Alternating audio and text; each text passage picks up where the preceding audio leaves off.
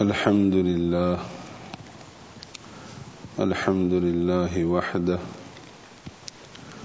والصلاة والسلام على من لا نبي بعده، أما بعد.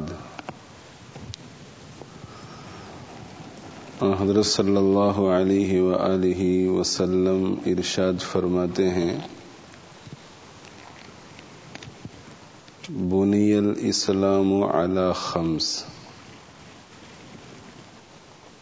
اسلام کی بنیاد پانچ چیزوں پر رکھی گئی ہے۔ شہادت اللہ الہ الا اللہ و ان محمد الرسول اللہ۔ کلمہ شہادت۔ و اقام الصلاح نماز کو قائم کرنا۔ و ایتا الزکا زکات دینا۔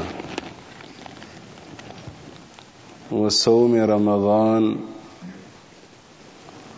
رمضان کے روزے رکھنا۔ و حج البیت بیت اللہ کا حج کرنا۔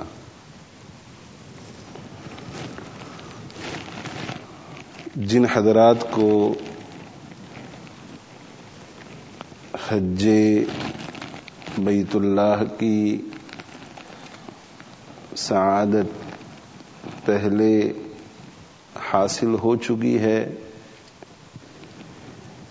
یا جن حضرات کو حق تعالی شاہ نے اس سال جانے کی توفیق عطا فرمائی ہے، انہیں حق تعالی شاہ کا بہت زیادہ شکر ادا کرنا چاہیے۔ اس لیے کہ حج اسلام کے بنیادی ارکان میں سے ایک رکن ہے، ایک فنڈامنٹل ہے، ایک پلر ہے۔ اس کی توفیق جسے نصیب ہو جائے بہت بڑی بات ہے۔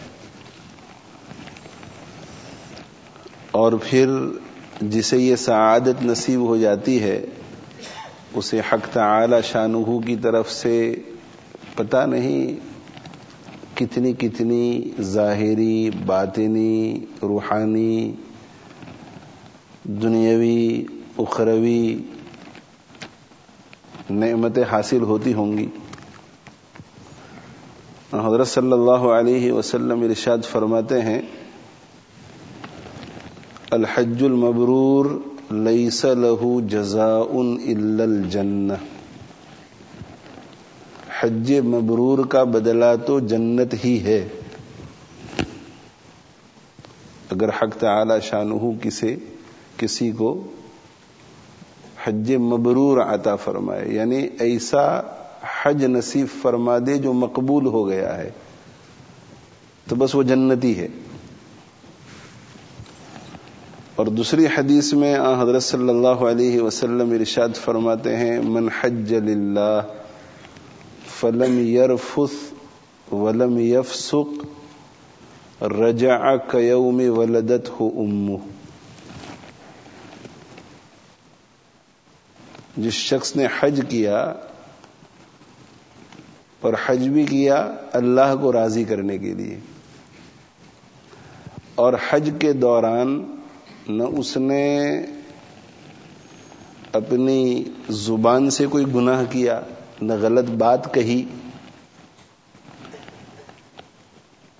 نہ اپنے عمل سے کوئی گناہ کیا۔ بہت احتیاط سے رہا، نہ کسی کی غیبت کی، نہ کسی پر بہتان باندھا، نہ جھوٹ بولا، نہ زبان سے کسی کو ستایا۔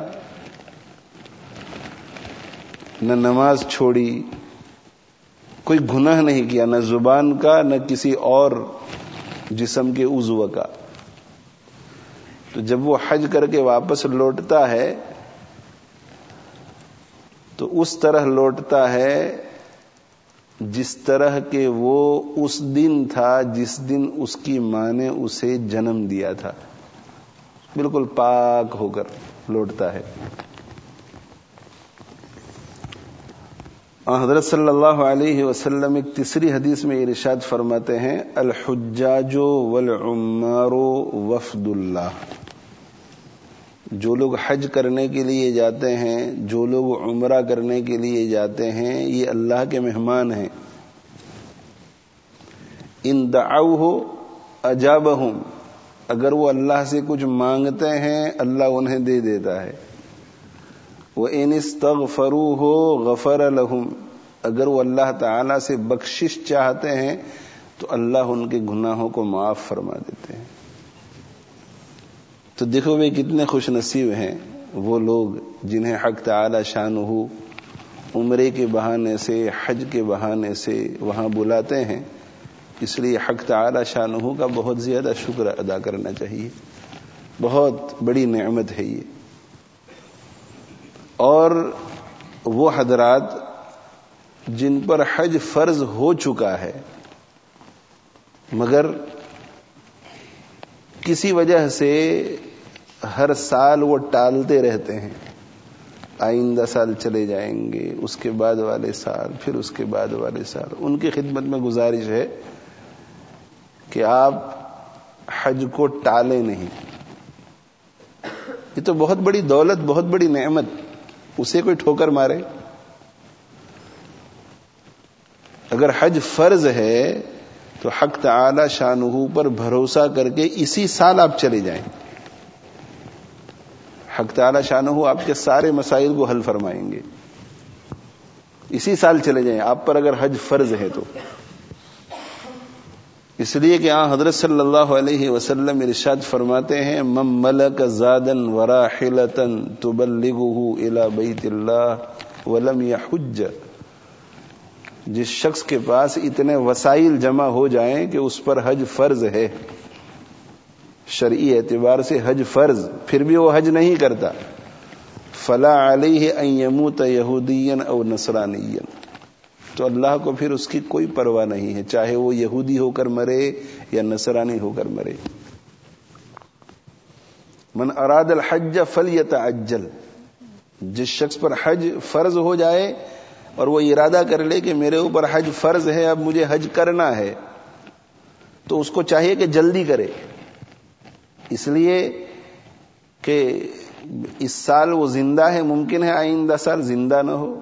اس سال وہ تندرست ہے، ممکن ہے آئندہ سال تندرست نہ ہو۔ اس سال اس کے پاس پیسے ہیں، ممکن ہے آئندہ سال پیسے نہ ہو۔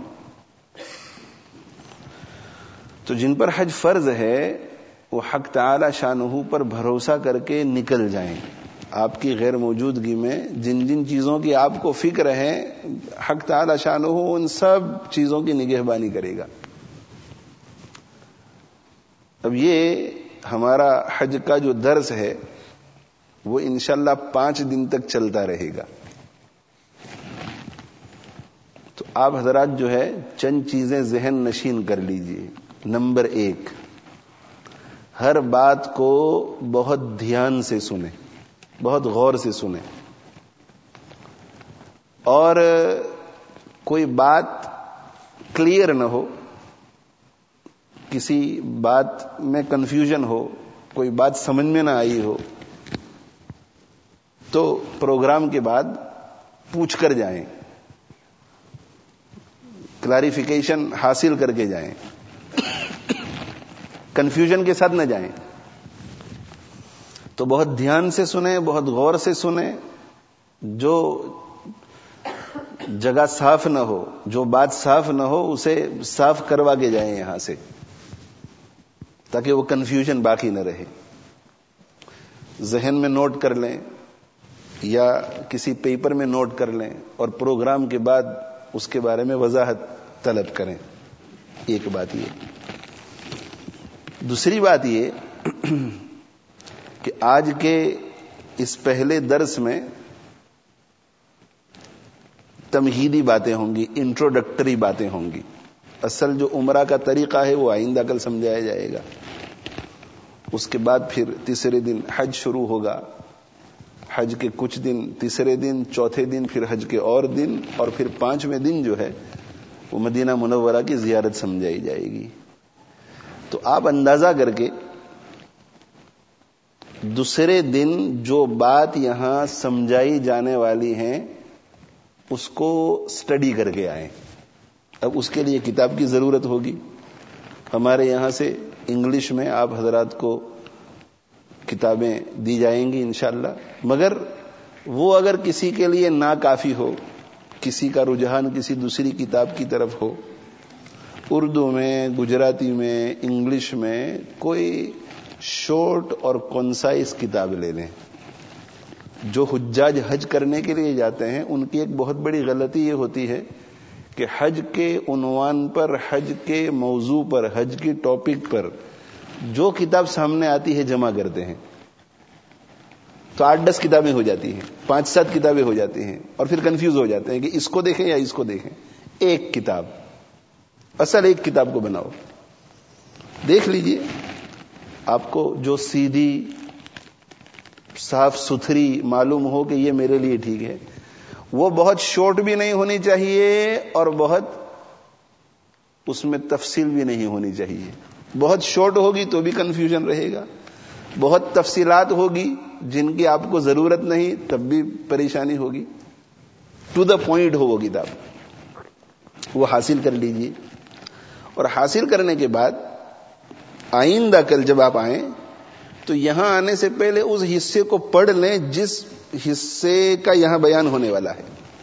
مثلا آئندہ کل ہمارے یہاں عمرہ بیان ہوگا کہ عمرے کا طریقہ کیا ہے، تو آپ عمرہ پورا پڑھ کر کے آئیں کل، اپنی کتاب میں، کون سی کتاب میں جس کتاب کو آپ ساتھ لے جانے والے ہیں۔ بہت غور سے دیکھ کر کے آئیں۔ تو ہوگا یہ کہ یہاں آنے سے پہلے آپ جب دیکھ کر آئیں گے، تو twenty percent thirty percent fifty percent sixty percent آپ کو سمجھ میں آ گیا ہوگا۔ پھر جب یہاں آئیں گے، دوبارہ اس کو سنیں گے تو ہنڈریڈ پرسینٹ سمجھ میں آ جائے گا اور جو فورٹی، سکسٹی، سیونٹی پرسینٹ سمجھ چکے تھے، اور زیادہ پختہ ہو جائے گا۔ اور یہاں سے جب گھر جائیں تو گھر جانے کے بعد پھر اس حصے کو اسی کتاب میں دیکھ لیں۔ اور دیکھ کر کے جو بیان سنا ہے، اس میں سے کوئی چیز اگر نوٹ کرنے کی ضرورت پڑے تو اس کی مارجنز وغیرہ میں کسی جگہ چھوٹی چھوٹی نوٹس کر لیں۔ تو ایک کام تو یہ ہے کہ بہت غور اور دھیان سے سننا ہے۔ دوسرا کام یہ ہے کہ آنے سے پہلے اس حصے کو دیکھ کر آنا ہے جو بیان ہونے والا ہے۔ بیان غور سے سننے کے بعد گھر جا کر اس حصے کو دوبارہ دیکھ لینا ہے۔ تیسری بات یہ کہ ہمارے ان دروس میں حج کا طریقہ بتلایا جائے گا۔ اس میں جان پیدا کرنے کے لیے، اس میں روح پھونکنے کے لیے۔ حضرت شیخ الحدیث مولانا محمد زکریہ صاحب رحمت اللہ علیہ کی فضائل حج کو حاصل کیجیے ورچوز آف حج۔ اور اس کو پڑھنا شروع کیجیے۔ روزانہ دو صفحے، تین صفحے، چار صفحے، پانچ صفحے۔ شروع سے اخیر تک اسے پڑھ لو۔ کلیکٹولی پڑھو، اگر پوری فیملی جا رہی ہے تو۔ مسجدوں میں جو تعلیم ہوتی ہے، وہاں اس وقت یہی کتاب سنائی جاتی ہے۔ اور پھر اس کتاب کو ساتھ بھی لے کر جاؤ اور ساتھ بھی اس کو پڑھتے رہو۔ تو بیت اللہ، حجر اسود، مقام ابراہیم، مینا، عرفات، ان سب جگہوں کو بھی سمجھنے میں بہت مدد ملے گی۔ اور ایک فیلنگ اور کیفیت حاصل ہوگی آپ کو حج کے دوران۔ یہ تیسری بات۔ اور چوتھی بات یہ کہ حج کے یہ جو اس وقت پروگرام ہو رہے ہیں اور یہ پانچ دن تک درس ہوں گے، ان سے فارغ ہونے کے بعد آپ بیٹھ نہ جائیں۔ بلکہ اس کے بعد بھی اس کتاب کو جو آپ نے چوز کر لی ہے، اپنے ساتھ لے جانے کے لیے، اس کو بار بار پڑھیں۔ اور جہاں کہیں کوئی بات سمجھ میں نہ آئے تو ریفر کریں، کسی اچھے عالم کی طرف، کسی اچھے مفتی کی طرف۔ اسلامک دعوی اکیڈمی میں حج کے دنوں میں ہم لوگ اس خدمت کے لیے حاضر ہیں۔ کسی بھی نماز میں آپ آ جائیے یہاں۔ نماز کے بعد مجھ سے یا میرے ساتھ جو علماء، مفتیان کرام ہیں، ان میں سے کسی کی طرف بھی رجوع کر لیں۔ اسلامک دعوی اکیڈمی میں فون بھی کر سکتے ہیں آپ، مفتیوں سے بات کر لیں۔ اور اسلامک دعوی اکیڈمی میں خود بھی آپ آ سکتے ہیں اور اپنے مسائل کو حل کر سکتے ہیں۔ اصل میں حج جو ہے زندگی میں ایک مرتبہ فرض ہوتا ہے۔ اور یہ فرض حج آپ نے کر لیا تو لولا لنگڑا جیسا بھی ہو جائے گا وہ فرض ہوگا۔ اب آپ آئندہ سال یہ سوچیں کہ گزشتہ سال کا حج اچھا نہیں گیا تھا، میں دوبارہ کر لوں، اب یہ نفل ہوگا۔ حج فرد ایک مرتبہ ہوتا ہے۔ اس لیے خوب سیکھ کر اچھی طرح اس کو ذہن نشین کر کے جاؤ۔ اللہ تعالیٰ آسانی پیدا فرمائے۔ اب جو حضرات حج کے لیے جا رہے ہیں، انہیں سب سے پہلا کام جو کرنا ہے، سب سے پہلا کام، وہ ہے اپنی نیتوں کو درست کرنا ہے۔ اس لیے کہ حضرت صلی اللہ علیہ و وسلم ارشاد فرماتے ہیں کہ ان نمل اعمال و بن نیات اعمال کا دار و مدار نیتوں پر ہے۔ نیت اگر اچھی ہے تو عمل پر ثواب ملے گا۔ نیت اگر اچھی نہیں تو ثواب تو گیا، الٹی پکڑ ہو جائے گی۔ تو اعمال کا دار و مدار نیتوں پر ہے۔ نیت درست کر لیں۔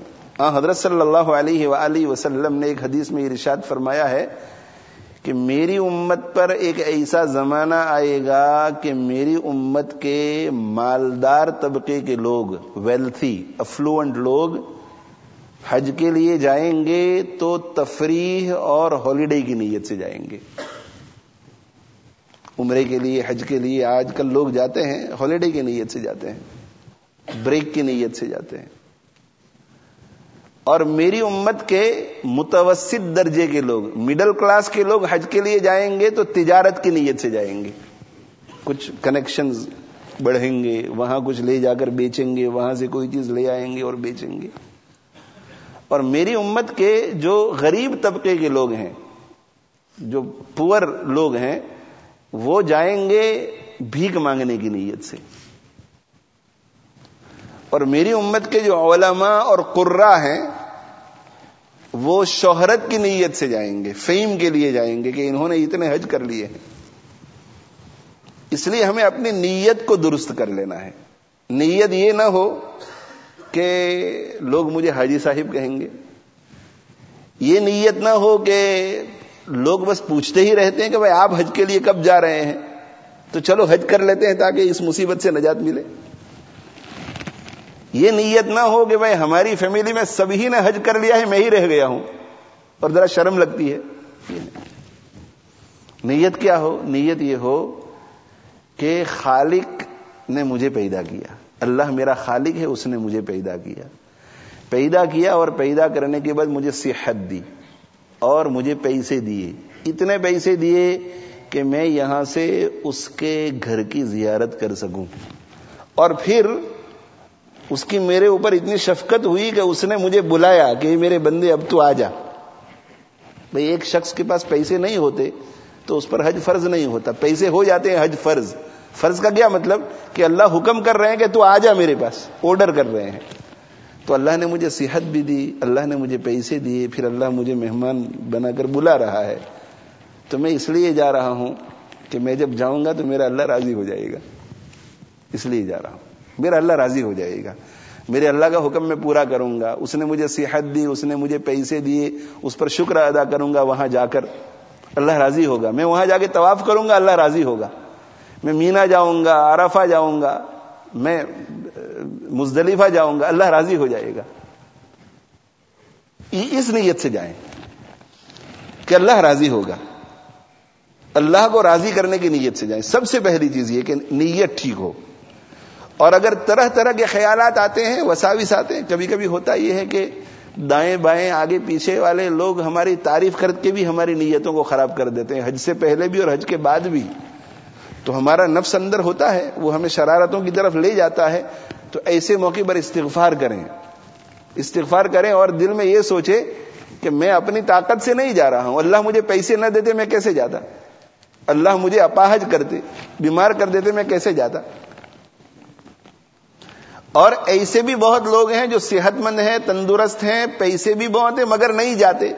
تو اگر اللہ مجھے بھی توفیق نہیں دیتا، میں کیسے جاتا؟ تو اس میں کوئی فخر کرنے کی چیز نہیں ہے پراؤڈ ہونے کی چیز نہیں ہے کہ میں نے حج کر لیا یا میں حج کے لیے جا رہا ہوں۔ یہ تو اس کا کرم ہے۔ تو نیت کو روزانہ ٹھیک کرے اور اللہ سے دعا بھی کرے کہ اللہ، آپ میری نیت کو ٹھیک رکھیے، اس لیے کہ نیت خراب ہو جاتی ہے تو حج خراب ہو جائے گا۔ زندگی میں ایک مرتبہ حج کرنا ہے، فرض یہ خراب ہو جائے گا۔ اسے نیت کو درست رکھیں۔ اللہ تعالیٰ توفیق عطا فرمائے۔ اس کے بعد دوسری بات۔ دوسری بات یہ ہے کہ حق تعالی شاہ نہو کہ گھر ہم جا رہے ہیں مہمان بن کر۔ انہوں نے ہمیں بلایا ہے۔ اب ہم جائیں وہاں تو ہمیں ان کے دوست بن کر جانا چاہیے، دشمن بن کر نہیں۔ ان کے فرما بردار بن کر جانا چاہیے نا فرمان بن کر نہیں۔ ان کے ان کے ساتھ لوئلٹی کر کے جانا چاہیے۔ لوئلٹی وفاداری۔ بے وفائی کر کے نہیں۔ اب انہوں نے ہمیں بلایا، مگر زندگی میں زنا ہے، شراب ہے، جوا ہے، فلم دیکھنے کا مرض ہے۔ بے شمار گنا ہے جو انسان کرتا ہے، بے نمازی ہے، چوری کرنے کی عادت ہے، لوگوں سے قرض لے کر کھا جانے کی عادت ہے۔ غیبت کرنے کی عادت ہے، بہتان باندھنے کی عادت ہے۔ کوئی بھی بری عادت ہو جسے اللہ ناپسند کرتے ہیں، تو اس گناہ کو اپنے سر پر رکھتے ہوئے اللہ کے دربار میں نہیں جانا چاہیے۔ یہ اچھی بات نہیں ہے۔ اچھی بات نہیں ہے۔ کہ ہم لڑائی کی حالت میں جائیں، اس آقا کے پاس جس نے ہمیں بڑی محبت سے بلایا، شفقت سے بلایا۔ اس لیے ہر گناہ سے توبہ کر لیں۔ ہر گناہ سے توبہ کر لیں۔ اور گناہوں کی دو قسمیں ہیں۔ کچھ گناہ وہ ہیں جن کا تعلق اللہ سے ہے، کچھ گناہ وہ ہیں جن کا تعلق اللہ کے بندوں سے ہے۔ غیبت کر لی، اس کا تعلق اللہ کے بندوں سے ہے۔ کسی پر تہمت لگائی سلینڈر اکیوز کیا، اس کا تعلق اللہ کے بندوں سے ہے۔ کسی کو دھوکہ دیا، اس کا تعلق اللہ کے بندوں سے ہے۔ نماز نہیں پڑھی، اس کا تعلق اللہ سے ہے۔ روزہ نہیں رکھا، اس کا تعلق اللہ سے ہے۔ زکات ادا نہیں کی، اس کا تعلق اللہ سے ہے۔ کچھ گنا وہ ہے جن کا تعلق اللہ سے ہے، کچھ گنا وہ ہے جن کا تعلق اللہ کے بندوں سے ہے۔ ان میں سے میرے بھائیوں، میری بہنوں، ہر گناہ سے توبہ کر کے جائیں۔ ہر گناہ سے توبہ کر لو۔ آج ہی دو رکعت سلاد التوبہ پڑھ لو اور سلاد التوبہ پڑھ کر اللہ تعالی سے کہو کہ اے اللہ میں تمام گناہوں سے توبہ کر چکا ہوں۔ اور توبہ کے لیے کچھ شرطیں ہیں، توبہ کے قبول ہونے کے لیے۔ سب سے پہلی شرط یہ ہے کہ جس گناہ میں بندہ مبتلا ہے، اس گناہ سے رک جائے۔ فلم دیکھنے کا گناہ کر رہا ہے۔ اب توبہ کر رہا ہے مگر آج بھی دیکھتا ہے، کل بھی دیکھتا ہے، پرسوں بھی دیکھتا ہے، دیکھتے جاتا ہے اور توبہ بھی کرتے جاتا ہے۔ یعنی رک جائے، ختم۔ غیبت کرنے کی عادت ہے تو غیبت سے رک جائے۔ سب سے پہلی شرط، رک جائے غیبت سے۔ جو بھی گناہ کر رہا ہے، رک جائے۔ پیسے کسی سے قرض لے کر کھا جانے کی عادت ہے، اب رک جائے اس سے۔ کسی سے قرض نہ مانگے، اس نیت سے کہ میں اس کے پیسے کھا جاؤں گا۔ رک جائے۔ نمبر دو، رکنے کے ساتھ آئندہ کبھی بھی اس گناہ کو نہیں کروں گا، اس کی پکی نیت کرے۔ کیا آئندہ کبھی بھی یہ گناہ نہیں کروں گا۔ پھر اگر حالات کی وجہ سے کبھی ہو جاوے تو پھر دوبارہ اسی پختگی کے ساتھ توبہ کرے۔ مگر ابھی یہ نیت نہ ہو کہ کروں گا۔ بس ختم ہو گئی بات، اب کبھی بھی نہیں کروں گا۔ دو باتیں ہو گئی۔ اور تیسری بات یہ کہ دل میں ندامت ہو، دل میں پچھتاوا ہو، دل میں ریگریٹ ہو۔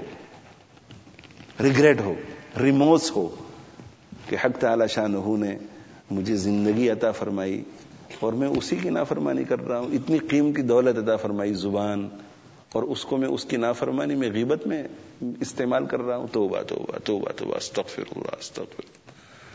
اللہ نے مجھے پوری زندگی عطا فرمائی، صرف دن میں پانچ مرتبہ مجھے نمازوں کے لیے کہا، پندرہ پندرہ منٹ کے لیے آنے کے لیے۔ اور میں وہ نہیں کر پاتا استغفر اللہ استغفر اللہ استغفر اللہ یہ تین شرطیں ہیں۔ وہ گناہ جن کا تعلق حق تعالی شاہ سے ہے، تین شرطیں۔ یہ تین شرطیں اگر، تین شرطیں موجود ہوں اور کوئی توبہ کر لیتا ہے تو اس کے پچھلے سارے وہ گناہ معاف ہو جاتے ہیں، جن کا تعلق حق تعالی شاہ سے ہے۔ اور وہ گناہ جن کا تعلق بندوں سے ہے، ان کے لیے ایک چوتھی شرط ہے۔ وہ یہ ہے کہ جو حق بندے کا لیا ہے، وہ حق اسے واپس دے دیا جائے۔ مثلا چوری کی عادت ہے، تو نمبر ایک چوری سے رک جائے۔ نمبر دو، آئندہ کبھی بھی چوری نہیں کروں گا، اس کا عزم کرے۔ نمبر تین دل میں پچھتاوا ہو کہ اتنا غلط کام میں کرتا رہا اور نمبر چار جن جن لوگوں کا مال چوری کیا ہے ان کو وہ پہنچا دے ان کو وہ پہنچا دے اور اگر پہنچا نہیں سکتا تو ان سے معافی مانگ کر معاف کرا لے ان کا حق ادا کر دے چاہے دے کر یا معافی کروا کر معافی حاصل کر دے تو یہ بھائی دوسری بہت اہم چیز ہے۔ پہلی چیز تو ہے اخلاص نیت نیت درست ہو۔ دوسری چیز ہے حق تعالی شاہ کی بارگاہ میں پاک صاف ہو کر جائیں۔ فلم دیکھنے کے گناہ سے میرے بھائیو توبہ کر لو۔ میوزک سننے کے گناہ سے توبہ کر لو۔ قوالی کے گناہ سے توبہ کر لو۔ نامحرم عورتوں کو دیکھنے کے گناہ سے توبہ کر لو۔ غیبت کرنے کے گناہ سے توبہ کر لو بدگمانی سے توبہ کر لو لوگوں کو حقیر سمجھتے ہیں ہم اس سے توبہ کر لو لوگوں کو زبان سے تکلیف پہنچاتے ہیں اس سے توبہ کر لو کمزوروں کی مذاق اڑاتے ہیں اس سے توبہ کر لو نمازیں نہیں پڑھتے اس سے توبہ کر لو زکات میں کوتا ہے اس سے توبہ کر لو جتنے گناہ ہم سے ہو رہے ہیں ان سے توبہ کر لو بے پردگی اس سے توبہ کر لو ڈاڑی شرعی نہیں ہے اس سے توبہ کر لو رمضان کے روزے نہیں رکھتے، اس سے توبہ کر لو۔ جتنے بھی گناہ ہیں، ان سب گناہوں سے توبہ کر لو۔ حدیث میں آتا ہے اتا ابو من ذمب کم اللہ ذمب لہو جو گناہ سے توبہ کرنے والا ہے، وہ ایسا ہے جیسا کہ اس نے گناہ کیا ہی نہیں ہے۔ معاف اللہ کر دیتے ہیں۔ مگر اس کا انتظار مت کرو کہ بیت اللہ میں جا کر معاف کروائیں گے۔ وہاں جا کے بھی پھر بہت معافی مانگو۔ مگر آج ہی سے توبہ کر لو۔ آج ہی سے توبہ کر لو۔ کیا پتا بیت اللہ تک ہم پہنچ سکتے ہیں یا نہیں؟ کل تک زندہ رہ سکتے ہیں یا نہیں؟ توبہ کر لو۔ اب توبہ کر لی تو پچھلے گنا معاف، مگر توبہ کرنے کے بعد بعض گنا ایسے ہوتے ہیں جو معاف ہو جاتے ہیں۔ مثلا شراب پی لی، توبہ کر لی تو ختم ہو گئی بات۔ مگر روزہ نہیں رکھا تھا تو روزہ نہ رکھنے کا گنا تو معاف ہو جائے گا، مگر روزہ رکھنا پڑے گا۔ کسی کا مال کھایا تھا تو توبہ کرنے سے گنا تو معاف ہو جائے گا، مگر وہ مال اسے واپس لوٹانا پڑے گا۔ صدقت الفطر ادا نہیں کیا ہے، قربانی نہیں کی ہے، نمازیں نہیں پڑھی ہے۔ تو ان سارے مسائل کے لیے مفتیان کرام سے رابطہ کرو، وہ آپ کو طریقہ بتلائیں گے۔ تو دو باتیں ہو گئی، تیسری بات۔ حج کے لیے جانے والے حضرات اور ہماری بہنیں جو پہلی مرتبہ جا رہی ہیں ان کو ایک قسم کی پریشانی رہتی ہے ذہنی طور پر۔ اور پہلی مرتبہ جانے والوں کے ذہن میں یہ بات ہوتی ہے، لوگوں کی باتیں سن سن کر کہ یہ سفر بہت مشکل ہے۔ تو سب سے پہلی بات آپ اپنے ذہن میں یہ بٹھا لیجیے کہ آپ نے افریقہ کا سفر کیا ہوگا، آپ نے انڈیا کا سفر کیا ہوگا، دوسرے ملکوں کا سفر کیا ہوگا ان سفروں میں اور اس سفر میں کوئی فرق نہیں ہے۔ ٹھیک ہے، ایک اجنبی ملک کا سفر ہے۔ دوسرا یہ ہے کہ ہزاروں آدمی آتے ہیں۔ تو جہاں ہجوم ہوتا ہے، جہاں مجمع ہوتا ہے، تو وہاں تھوڑا بہت انکنوینئنس ہوتا ہے، مگر گھبرانے کی بالکل ضرورت نہیں ہے۔ گھبرانے کی بالکل ضرورت نہیں۔ حق تعالی شان بہت آسانی پیدا فرما دیں گے۔ دیکھیں میں ایک بات آپ کو تجربے کی روشنی میں کہتا ہوں۔ خود اپنے ایکسپیرئنس سے کہ جانے سے پہلے ہمارے سر پر جو ایک حج کا مشکل ہونا پریشان کن معلوم ہوتا ہے، جب ہم وہاں جاتے ہیں تو ہم نے جو کچھ سوچا ہوا ہوتا ہے کہ اتنا ڈیفیکلٹ ہوگا، اس کا فائیو پرسینٹ بھی ڈیفیکلٹ نہیں ہوگا۔ فائیو پرسینٹ بھی ڈیفیکلٹ نہیں ہوگا اس کا۔ انکنوینئنس تھوڑا بہت ہوگا۔ اس لیے کہ ہزاروں آدمی حج کر رہے ہیں تو اپنی مرضی کے مطابق بیت الخلا اپنی مرضی کے مطابق پانی، ذرا لائن میں کھڑا رہنا پڑے گا۔ یہ تو ہر جگہ ہوتا ہے۔ یہاں ہمارے یہاں بھی ایئرپورٹ پہ رش ہو جاتا ہے تو تھوڑی بہت تکلیف ہو جاتی ہے۔ کبھی کبھی ایم ٹوینٹی فائیو پر ٹریفک ہو جاتی ہے تو جہاز بھی چھوٹ جاتا ہے فلائٹ بھی چھوٹ جاتی ہے۔ ہر جگہ ایسا ہوتا ہے۔ مگر یہاں کوئی تکلیف ہوتی ہے تو دوسرے لوگوں کے سامنے کوئی بیان نہیں کرتا۔ اور وہاں اس سے کم درجے کی بھی تکلیف ہوتی ہے تو یہاں آگے سب کے سامنے بیان کرتے ہیں۔ بھائی ایسا کیوں؟ ایسا کیوں؟ ایسا اس لیے کہ ایم ٹوینٹی فائیو پر اگر آپ ٹریفک میں جم گئے ہیں، وہ آپ کسی کے سامنے بیان کریں گے تو آپ کو گناہ نہیں ہوگا۔ تو شیطان آپ سے کیوں بات کروائے؟ اور حج میں جو آپ کو تکلیف ہوئی ہے، وہ آپ کسی کے سامنے بیان کریں گے اور کسی کے سامنے بیان کرنے کے نتیجے میں وہ شخص گھبرا کر حج کے لیے نہیں جائے گا، تو آپ کی آخرت برباد ہوگی۔ اس لیے شیطان آپ سے وہاں کی بات کرواتا ہے۔ انڈیا سے لوگ آتے ہیں، کبھی بات نہیں کرتے کہ وہاں یہ تکلیف ہوئی، ایئرپورٹ میں یہ تکلیف ہوئی، ایئرپورٹ سے گاؤں جاتے ہوئے یہ تکلیف ہوئی۔ اچھی اچھی باتیں بیان کرتے ہیں وہاں کی۔ اور حج سے جو لوگ آتے ہیں وہ وہاں کی اچھی باتیں بیان نہیں کرتے وہاں کی نیگیٹو باتیں ہی بیان کرتے ہیں حالانکہ آپ جب جا کر کے آئیں گے، میں آپ کو گارنٹی دیتا ہوں، مسجد میں بیٹھ کے کہہ رہا ہوں کہ آپ کا پورا جو سفر ہے، پورا سفر، اس کے جتنے مزے کے حصے ہیں انجوائمنٹ کے حصے ہیں، اس کو آپ ایک طرف کر دیں اور انکنوینئنس کے حصے ہیں، اس کو دوسری طرف کر دیں گے۔ تو نائنٹی نائن پرسینٹ سے زیادہ انجوائمنٹ ہوگا اور ون پرسینٹ سے کم ڈسکمفرٹ ہوگا۔ ون پرسینٹ سے کم ڈسکمفرٹ ہوگا۔ مگر شیطان اسے بہت بڑا بنا کر کے ہمارے سامنے پیش کر دیتا ہے تاکہ حج سے ہم بھی ذرا گھبرا جائیں اور دوسری مرتبہ جانے کا ارادہ نہ کریں۔ اللہ حفاظت فرمائے، حرمین شریفین کی نفرت ہمارے دلوں میں پیدا ہو جائے۔ کہ بھائی، وہاں کا تو سفر، بعض لوگ کہتے ہیں کہ کان پکڑ لی، اب تو جانا ہی نہیں ہے۔ کیا ہوا؟ کچھ بھی نہیں ہو دوسروں کو گھبراتے ہیں اور بہت سے لوگ دوسروں کی باتیں سن کر ہمت ہار جاتے ہیں، ہمت توڑ دیتے ہیں۔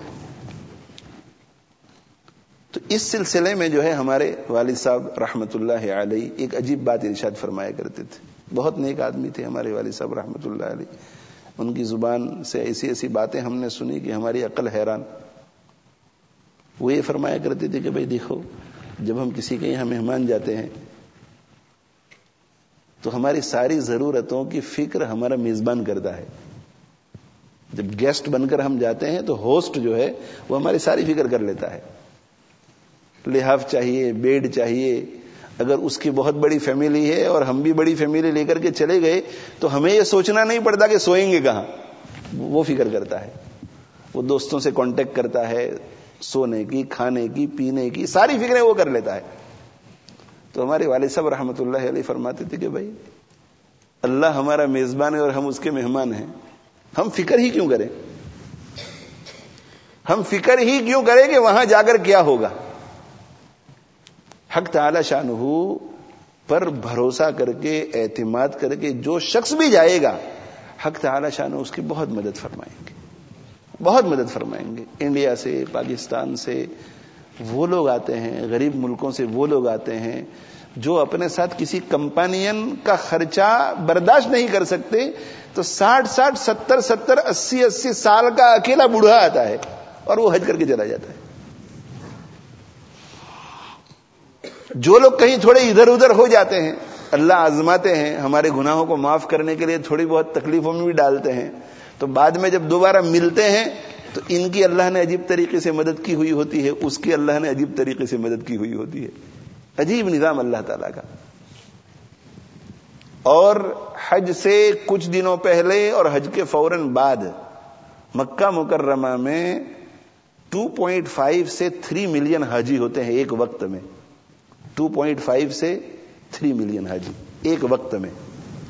پوری دنیا میں شاید ہی اتنا بڑا مجمع کسی جگہ پر ایک ساتھ جمع ہوتا ہو۔ اور وہ کہاں ہوتا ہے؟ پورے مکہ میں پھیلا ہوا؟ نہیں۔ حرم شریف کے ایک کلو میٹر دو کلو میٹر کے فاصلے کے اندر اندر۔ مگر اللہ کا نظام کیسا ہے؟ یہ کوئی دنیا کی کوئی حکومت یہ نظام نہیں کر سکتی۔ سعودی عرب کی حکومت یہ نظام نہیں کر سکتی اللہ کا نظام۔ اللہ کا نظام۔ ٹو پوائنٹ فائیو سے تھری ملین حاجی آپ کسی بھی دکان میں چلے جائیں، کوئی آپ کو یہ نہیں کہے گا کہ دودھ ختم ہو گیا ہے۔ بریڈ کے لیے چلے جائے کوئی یہ نہیں کہے گا کہ بریڈ ختم ہو گئی ہے۔ دہی کے لیے چلے جائے کوئی نہیں کہے گا کہ دہی ختم ہو گیا ہے۔ کسی ریسٹورینٹ میں آپ کو یہ نہیں کہیں گے کہ سالن ختم ہو گیا ہے۔ آپ جہاں کہیں جس چیز کے لیے چلے جائیں، وہ چیز موجود ہوتی ہے۔ حالانکہ سب ایک ہی وقت میں کھانے کے لیے جاتے ہیں۔ آپ سوچئے تو صحیح کہ دو ملین حاجی ٹو پوائنٹ فائیو ملین حاجی، حرم کے احاطے کے آگے پیچھے جو ہوٹلیں ہیں اور جو کھانے پینے کی جگہ ہیں، وہاں کھانے کے لیے چلے جائیں اور سب کھا رہے ہیں، کوئی لمبا چھوڑا اتنا کیوں بھی نہیں ہوتا، سب کو کھانا مل رہا ہے، پینا مل رہا ہے، یہ کوئی حکومت نہیں کر سکتی، کوئی حکومت نہیں کر سکتی۔ نہ یورپ کر سکتا ہے، نہ امریکہ، کوئی ایڈوانس ٹیکنالوجی والی حکومت بھی نہیں کر سکتی۔ یہ صرف اور صرف اللہ نظام کو چلا رہا ہے۔ اللہ نظام کو چلا رہا ہے۔ امریکہ کتنا ایڈوانس ملک ہے۔ کچھ سالوں پہلے وہ ہریکین جب ان کے یہاں آیا تھا ہریکین اور جب لوگوں نے وہاں سے ایویکویٹ کرنا شروع کیا، تو کچھ لوگ روڈ کے اوپر ٹریفک جام میں فورٹی ایٹ آورس تک بیٹھے ہوئے تھے۔ فورٹی ایٹ آورس تک بیٹھے ہوئے تھے۔ اور اس بستی میں تین ملین لوگ نہیں رہتے تھے۔ اور تین ملین لوگ نکلنے کی کوشش نہیں کر رہے تھے۔ اور وہاں کے روڈ اور سب انتظام۔ اور یہاں تین ملین حاجی، تین ملین حاجی ایک ہی وقت میں مغرب کی نماز پڑھ کر آرافات سے نکلتے ہیں۔ اور ٹریفک جام وغیرہ سب کچھ ہوتا ہے، مگر سب صبح صادق سے پہلے پہلے مزدلفہ میں پہنچ جاتے ہیں۔ یہ کوئی حکومت نہیں کر سکتی۔ کوئی حکومت نہیں کر سکتی۔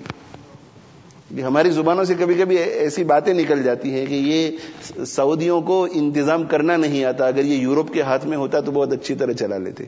کوئی نہیں کر رہا، یہ اللہ کر رہا ہے۔ کسی حکومت کے بس میں نہیں ہے یہ انتظام۔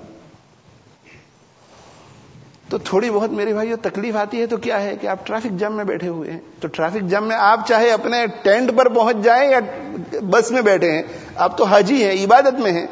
جہاں کہیں آپ ہیں، دعا بھی کر سکتے ہیں آپ، تلاوت بھی کر سکتے ہیں، تسبیح بھی پڑھ سکتے ہیں۔ اور تھوڑی بہت تکلیف آئے تو یہ سمجھو کہ پہلے زمانے میں لوگ پیدل چل کر جاتے تھے، اونٹوں پر جاتے تھے، تین تین چار چار مہینے جاتے ہیں، تب جا کر ان کے گناہ معاف ہوتے تھے۔ اب ہم چھ گھنٹے میں پہنچ جاتے ہیں۔ تو ہمارے گناہ بھی تو کسی طرح معاف ہونے چاہیے۔ تو اللہ تھوڑی بہت ہمیں تکلیف میں مبتلا کرتا ہے، بہت کم۔ تو گھبرائے نہیں، بالکل۔ یہ تیسری بات۔ یہ نیگیٹو خیال آنے ہی نہ دے۔ ہاں اگر نیگیٹو خیال کوئی انٹرٹین کرتا رہے گا تو بہت مصیبت پڑے گی، یاد رکھو۔ اس لیے کہ حدیث میں آتا ہے کہ ان اند زن آبدی بی۔ اللہ تعالیٰ فرماتے ہیں کہ میرا بندہ میرے ساتھ جیسا گمان کرتا ہے، میں اس کے ساتھ ویسا ہی کرتا ہوں۔ تو تکلیف کا خیال کر کے جاؤ گے تو پریشان ہوں گے۔ اور اس میں ہے کیا کہ فرسٹریشن کو کنٹرول کرنا ہے بس۔ فرسٹریشن کو کنٹرول نہیں کریں گے آپ تو آپ کو تکلیف ہوگی۔ تو یہ تیسری بات، چوتھی بات۔ اپنے ساتھ جو ساتھیوں کو لے جانا ہے، ساتھیوں کو، تو بہت لمبا چھوڑا گروپ نہ بنا لے اپنے۔ پانچ دوست یہ ہو گئے، پانچ یہ ہو گئے، پانچ یہ ہو گئی اور بیس، پچیس، تیس آدمیوں کی دوستی، پوری ایک فیملی یا جو کچھ بھی ہے، نہیں. پانچ، سات، آٹھ مختصر سی جماعت ہو۔ اس جماعت میں بھی ہم مزاج ہونا بہت ضروری ہے لائک مائنڈیڈ ہونا بہت ضروری ہے۔ اور اگر نیک ساتھی مل جائے تو بہت ہی اچھا۔ ایسا ساتھی مل جائے جو نیک بھی ہے، پہلے حج بھی کر چکا ہے تو بہت ہی اچھا۔ پر پہلے حج بھی کر چکا ہے، نیک بھی ہے اور عالم دین بھی ہے، تو بہت ہی اچھا۔ جتنا گروپ اپنا چھوٹا ہوگا، اتنی آسانی ہوگی۔ سامان جتنا کم ہوگا، اتنا اچھا ہے۔ کسٹم میں بھی آسانی ہوگی، ایک جگہ سے دوسری جگہ منتقل ہونے میں بھی آسانی ہوگی۔ وہاں پر بھی مینا، عرفات، مزدلفہ میں بہت زیادہ سامان لے کر نہ جائے جتنا کم سامان ہوگا، اتنا اچھا۔ جس کے پاس کم سامان ہوتا ہے وہ ٹریفک جام میں تھک جاتا ہے تو اتر کر کے چل کر ہی بیس منٹ میں پہنچ جاتا ہے۔ سامان زیادہ ہوتا ہے تو کیسے چلیں گے؟ کم سے کم سامان لے کر جاؤ۔ جو بہت ضروری چیزیں ہیں وہ لے کر۔ اور اب تو الحمدللہ مکہ مکرمہ میں، مدینہ منورہ میں سب چیزیں مل جاتی ہیں۔ اور چھٹی اور آخری چیز، یہاں سے جاتے ہوئے، وہاں سے واپس آنے کے بعد رسوم رواج سے اپنے آپ کو بچائیں۔ کچھ چیزیں ایسی ہوتی ہیں جو شروع ہوتی ہیں اچھی نیت سے اور پھر وہ ایک دم ضروری ہو جاتی ہے ضروری ہو جاتی ہے ایک دوسرے پر پھر کمپلشن آ جاتا ہے۔ ان سب چیزوں سے بچیں۔ جیسے کسی نے دعوت کہہ دی جانے والے کی تو دوسرے کے ذہن میں ایسا ہے کہ اگر ہم نہیں کہیں گے تو یعنی تو دوسرے نے بھی کہہ دی۔ تو تیسرے کو خیال آیا کہ بھائی ان دونوں نے دعوت کھلائی تو ہمیں بھی اب کھلانی پڑے گی تو وہ تیسرا بھی کھلا رہا ہے۔ اب یہ دیکھا دیکھی جو کام ہو رہا ہے، اس پر اجر و ثواب نہیں ملتا، اس پر پکڑ ہوتی ہے، اس سے محبتیں نہیں بڑھتی۔ دیکھو، جتنی فارمیلٹیز بڑھتی جاتی ہے، اتنی ہی مصیبتیں بڑھتی ہے۔ اور فارمیلٹیز جتنی کم اس میں فائدہ۔ ہماری شریعت یہ کہتی ہے کہ فارمیلٹیز سے بچو۔ فارمیلٹیز سے بچو۔ تو دیکھا دیکھی دعوت کہیں بھی نہیں اور دعوت کھانے والے بھی اگر ٹال سکے تو ٹال دیکھو واپس آنے کے بعد کھا لیں گے۔ ابھی بہت مشغولی ہے۔ کسی کے یہاں کھا لیا، کسی کے یہاں نہیں کھایا۔ کھا لینے میں کوئی حرج بھی نہیں ہے، مگر یہ ایک رواج نہ بن جائے۔ ہوتا یہ ہے بہت سے خاندانوں میں کہ پہلے تو خاندان والے سب کھلاتے ہیں۔ اور جانے سے پہلے اخیری دن حاجی صاحب سب کو کھلاتے اب حاجی صاحب جب سب کو کھلائیں گے، سب کو تو ہال کرائے پر لینا پڑے گا۔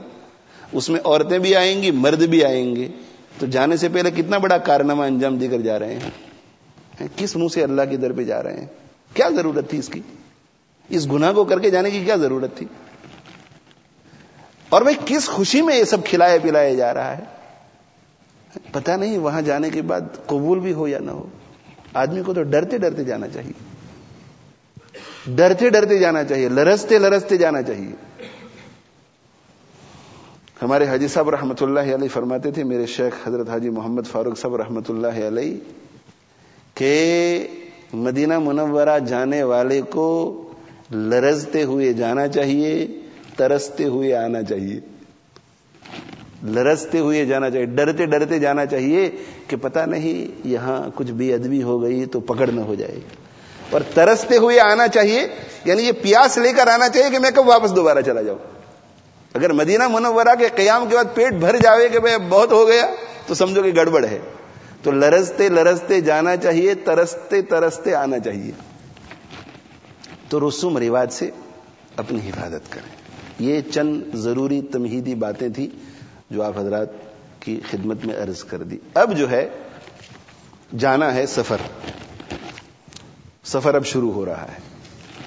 سفر شروع ہو رہا ہے تو سفر شروع کرنے سے پہلے آپ یہ فیصلہ کر لیجیے، جو کہ فیصلہ ہو ہی چکا ہوگا، کہ آپ کا گروپ پہلے مکہ مکرمہ جا رہا ہے یا مدینہ منورہ۔ اگر آپ یہاں سے ڈائریکٹ مدینہ منورہ جا رہے ہیں ڈائریکٹ سے مراد یہاں سے ہیتھرو ہیتھرو سے ڈائریکٹ مدینہ منورہ آج کل فلائٹ ہے مدینہ منورہ بھی جاتی یا جدہ اور جدہ سے مدینہ منورہ، یا یہاں سے ٹرکی یمن کسی اور جگہ اور وہاں سے جدہ اور وہاں سے پھر مدینہ منورہ۔ مطلب یہ کہ آپ مکہ مکرمہ نہیں جا رہے ہیں مدینہ منورہ جا رہے ہیں۔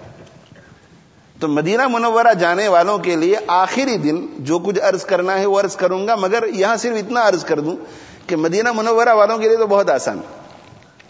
مدینہ منورہ والوں کے لیے اتنا ہے کہ پورے سفر میں آ، حضرت صلی اللہ علیہ وآلہ وسلم کی سیرت پڑھنی ہے۔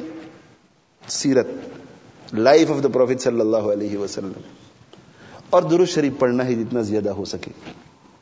باقی ان کو کوئی احرام وحرام کی کوئی فکر نہیں کرنے کی ہے۔ جو حضرات مکہ مکرمہ جا رہے ہیں، انہیں احرام کی فکر کرنی ہے۔ اب مکہ مکرمہ جانے والوں کو سب سے پہلے یہ سوال پوچھنا چاہیے کہ میں حج افراد کرنا چاہتا ہوں، حج تمتو کرنا چاہتا ہوں یا حج قیران؟ یہ حج کی تین قسمیں ہیں۔ حج افراد، حج تمتو اور حج قیران۔ حج افراد کا کیا مانا حج افراد کا مانا یہ ہے کہ میقات سے پہلے، میقات جو ہے وہ ایک باؤنڈری ہے، جو شریعت نے مقرر کی ہے۔ تو جو شخص بھی مکہ مکرمہ سے باہر رہنے والا ہو، بلکہ ہمارے جیسے لوگ جو بالکل سعودی عرب سے باہر رہنے والے ہیں، تو جب یہ باہر رہنے والا مکہ مکرمہ جا رہا ہے، تو اسے عمرے کا احرام باندھ کر جانا پڑے گا یا حج کا احرام باندھ کر جانا پڑے گا؟ دو میں سے کوئی احرام باندھنا پڑے گا۔ مکہ مکرمہ جا رہا ہے تو بغیر احرام کے نہیں جا سکتا۔ اگر مکہ مکرمہ میں کوئی رشتہ دار ہے اور رشتہ دار کو ملنے کے لیے بھی جانا چاہتا ہے لیسٹر کا رہنے والا، تو احرام کے بغیر نہیں جا سکتا۔ اسے احرام پہن کے جانا پڑے گا، چاہے عمرے کا، چاہے حج کا۔ اس لیے کہ سب سے امپورٹنٹ چیز وہاں بیت اللہ ہے۔ اب دو میں سے ایک کام کرو، یا تو عمرہ کرو یا حج۔ اور احرام پہننا ہے یہ باؤنڈری سے پہلے۔ باؤنڈری کو کراس کرنے سے پہلے احرام میں آ جانا ہے۔ تو حج افراد جو ہے وہ اس حج کو کہتے ہیں جس میں میقات اور باؤنڈری سے پہلے جو احرام میں آتا ہے وہ صرف حج کی نیت کر کے احرام میں آتا ہے۔ وہ احرام کی چادریں پہن لیتا ہے، عورتیں اپنی حالت پر رہیں گی، تفصیل سے آگے میں عرض کروں گا۔ دو رکعت پڑھ کر پھر نیت کرتا ہے یا کرتی ہے؟ اللہ انی ارید الحج فیسر ہولی و تقبل ہو منی اللہ، میں حج کی نیت کرتا ہوں، کرتی ہوں۔ اس کو میرے لیے آسان فرما، اس کو قبول فرما۔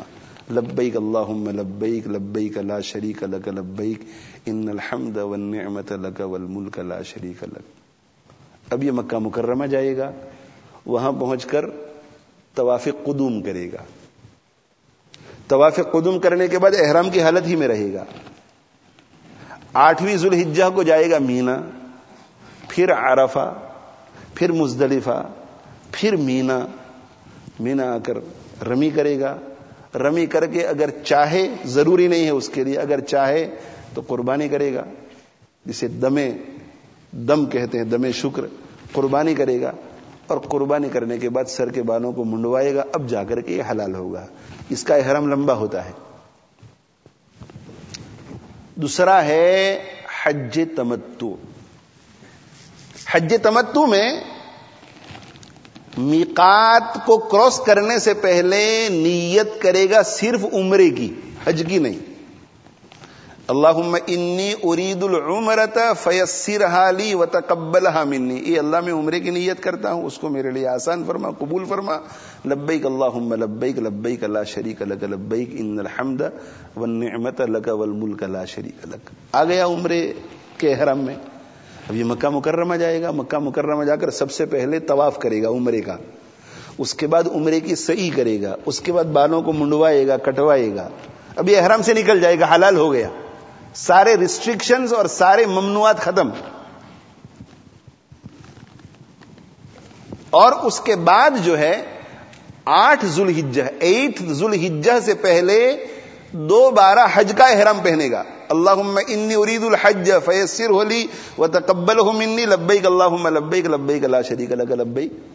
اب یہ جائے گا مینا، وہاں سے جائے گا عرفات، وہاں سے جائے گا مزدلفہ مزدلفہ سے پھر مینا آئے گا۔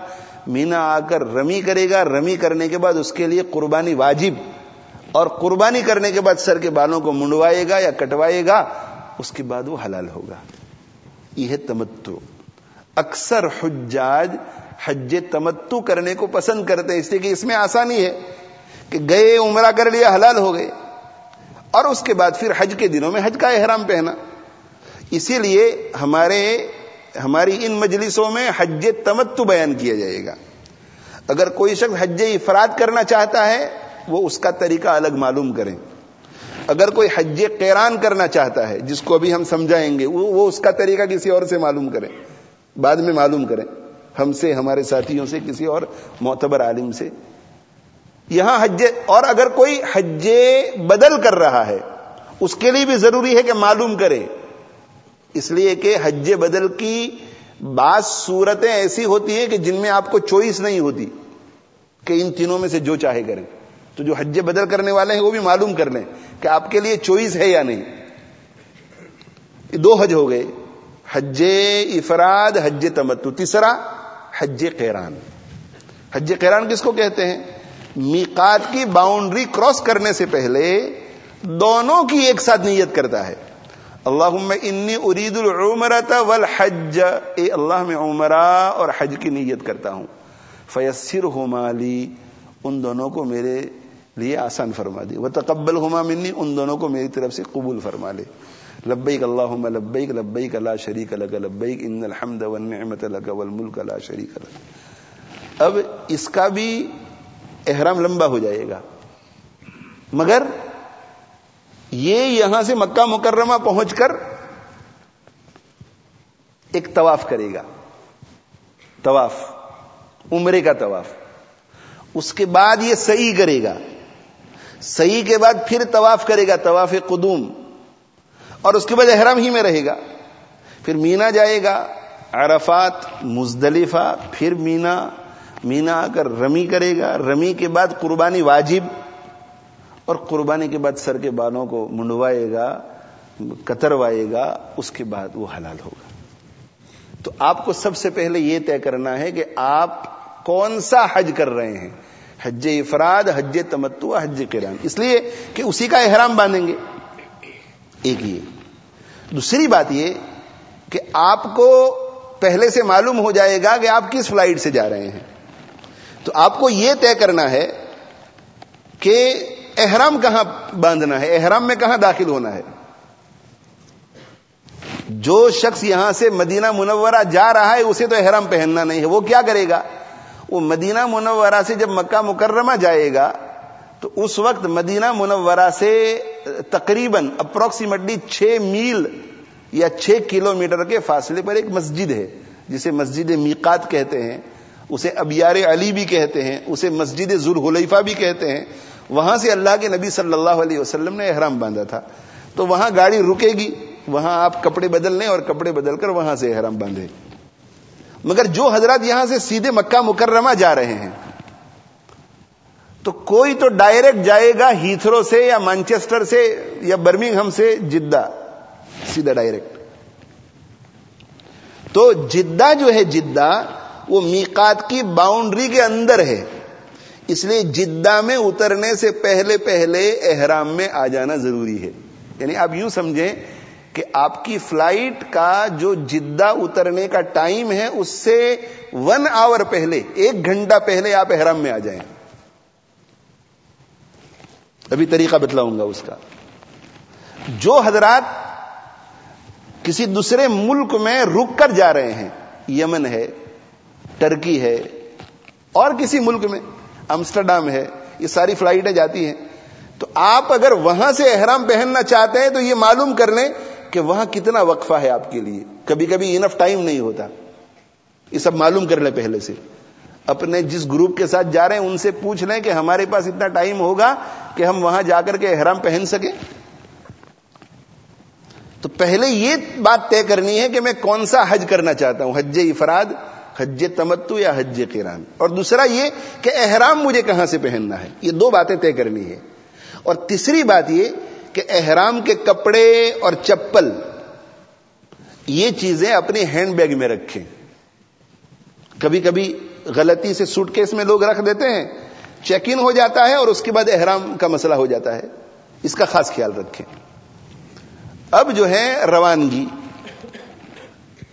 روانگی سے پہلے وہ سارے جائز کام جو احرام میں آنے کے بعد ناجائز ہونے والے ہیں، انہیں کر لینا مستحب ہے۔ وہ سارے کام جو احرام میں آنے کے، اس وقت جائز ہیں۔ مگر احرام میں آنے کے بعد منع ہو جانے والے ہیں۔ مثلا ناخن تراشنا، اس وقت جائز ہے، مگر احرام میں آنے کے بعد منع ہو جائے گا۔ بیوی بی سے میاں بیوی کے تعلقات اس وقت جائز ہے، احرام میں آنے کے بعد منع ہو جائے گا۔ مجھے اپنی بنوانا، بغل کے نیچے کے بالوں کو کٹوانا، یہ اس وقت جائز ہے، بعد میں منع ہو جائے گا۔ خوشبو لگانا، اس وقت جائز ہے، بعد میں منع ہو جائے گا۔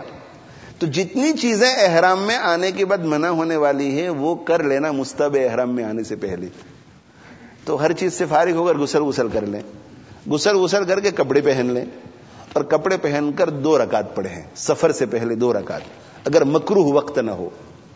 اور دو رکعت پڑھے اس میں بہتر یہ ہے کہ پہلی رکعت میں سورہ قلیا یو الکافرون پڑھیں، دوسری رکعت میں سورہ قل ہو اللہ عہد پڑھیں۔ اور اس کے بعد اللہ کی طرف متوجہ ہو کر کے دعا کریں۔ اور اللہ سے یہ کہیں کہ اے اللہ، آپ مجھے اپنے گھر پر بلا رہے ہیں، میں تو بالکل قابل نہیں ہوں۔ اور قابل کیا؟ میں تو اس سفر کے آداب سے بھی نا واقف اور مکہ مکرمہ پہنچنے کے بعد مکہ مکرمہ میں کس طرح رہنا ہے؟ مدینہ منورہ میں کس طرح رہنا ہے؟ حج کیسے کرنی کچھ نہیں جانتا۔ کہ اللہ، آپ اس سفر کو مجھ سے ایسا کروائیے جس طرح کرنے سے آپ مجھ سے خوش ہو جائیں۔ دیکھو، ہتھیار ڈال دو اللہ کے سامنے۔ بڑائی کے ساتھ مت جاؤ۔ بڑائی کے ساتھ مت جاؤ۔ دیکھو، جس کے پاس جو چیز نہیں ہوتی، وہ اس کی نظر میں بہت قیمتی ہوتی ہے۔ میرے پاس ملین پاؤنڈ ہو اور آپ مجھے آ کر کے سو پاؤنڈ کا ہدیہ دیں تو اس کی کوئی اہمیت نہیں۔ مگر ایک بالکل غریب ہے اور بےچارا قرضے میں ہے، اسے آپ پانچ پاؤنڈ بھی دو گے تو اس کے نظر میں بہت۔ اللہ کے یہاں سب کچھ ہے، اس کے یہاں آجیزی نہیں ہے۔ وہ کسی قسم نے آجیزی نہیں کرتا۔ تو اس کے خزانے میں سب کچھ آجیزی نہیں ہے۔ تو اس کے سامنے جو آجیزی کرتا ہے، اس کو بہت پسند ہے وہ۔ آجیزی کرو کہ اللہ۔ اور پھر دوسری ساری دعائیں مانگ لو کہ اللہ، ہمارا گھر، ہماری بیوی، ہمارے بچے، ہمارا کاروبار، ہمارے ماں باپ، ہمارے دوست احباب، یہ ساری چیزیں پیچھے چھوڑ کے جا رہے ہیں، آپ اس کی حفاظت فرمائیے۔ میرے سفر کو آسان فرمائیے۔ اور ایک بہت ہی جامع دعا بتلا دیتا ہوں، جو ہر ہر جگہ پر آپ کیجیے۔ وہ یہ کیجیے کہ اللہ، آپ کے محبوب پیغمبر صلی اللہ علیہ وسلم نے سفر حج میں روانہ ہونے کے وقت جو جو چیزیں آپ سے مانگی ہیں، وہ ساری چیزیں مجھے بھی دے دیجیے۔ ہر ہر جگہ پر یہ دعا کیجیے۔ گھر سے روانہ ہونے کے وقت آپ صلی اللہ علیہ وسلم نے جو جو چیزیں آپ سے مانگی ہے وہ مجھے دے دیجیے۔ یعنی پہلے تو جو کچھ مانگنا چاہے مانگ لیجیے۔ یہ اللہ سفر کو آسان فرما، قبول فرما۔ مجھے ایسے ساتھی عطا فرما، جن کی وجہ سے میرا حج آسان ہو جائے، گناہوں سے بچنا آسان ہو جائے، اور پھر آخر میں یہ اللہ، جو کچھ آپ کے محبوب پیغمبر صلی اللہ علیہ وسلم نے روانہ ہونے کے وقت مانگا تھا، میں بھی آپ سے مانگتا ہوں، مجھے وہ چیزیں اس کے بعد سب دوست احباب سے ملیں اور مل کر کے خوشی کی حالت میں جائیں۔ خوشی کی حالت میں، چہرے کے اوپر خوشی ہونی چاہیے۔ اور اگر اپنے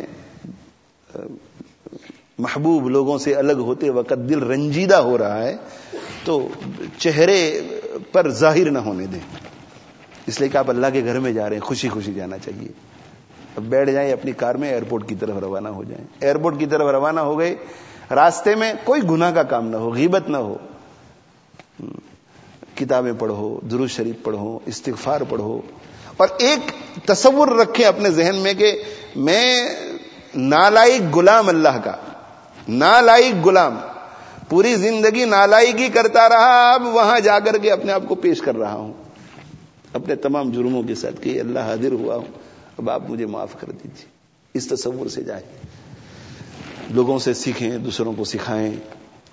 اور راستے میں نمازیں غائب نہ ہو، نمازیں ضائع نہ ہو گناہ نہ ہو۔ ایسا کرتے کرتے ایئرپورٹ پہنچ گئے۔ اب اگر ہیتھرو ایئرپورٹ پہ احرام باندھنا ہے یا راستے میں کسی دوسری جگہ پر باندھنا ہے، یا آپ مزدلفہ، یہ ذوالحلیفہ سے باندھ رہے جہاں کہیں بھی آپ ہیں، اب آپ کو احرام کا طریقہ معلوم کرنا چاہیے۔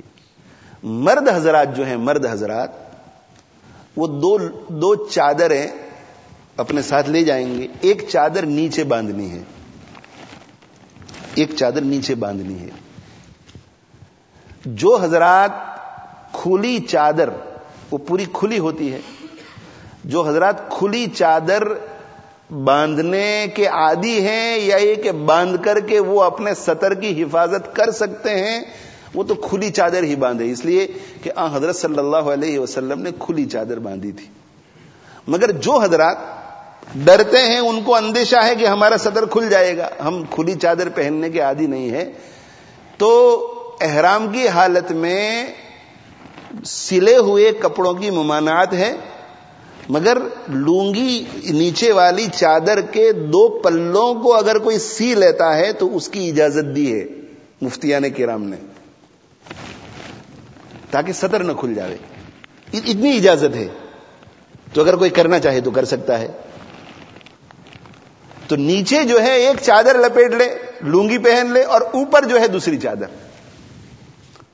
مرد حضرات، اپنے سر جو ہے، سر اسے احرام کی حالت میں ننگا رکھنا ہے۔ اس لیے ابھی جب نماز پڑھے گا تو یہ چادر جو ہے، چادر سے اپنے سر کو ڈھانپ لے۔ نماز ابھی احرام میں نہیں آیا ہے۔ اسی طرح جو ہے، موزوں کو اتار دے بوٹس کو اتار دیں۔ اس لیے کہ احرام کی حالت میں مردوں کے لیے ضروری ہے کہ یہ اوپر کی ہڈی ہے یہ۔ یہ قدم کے اوپر کی جو ہڈی ہے، یہ ہڈی کھلی رہنی چاہیے۔ یہ قدم کے اوپر کی ہڈی۔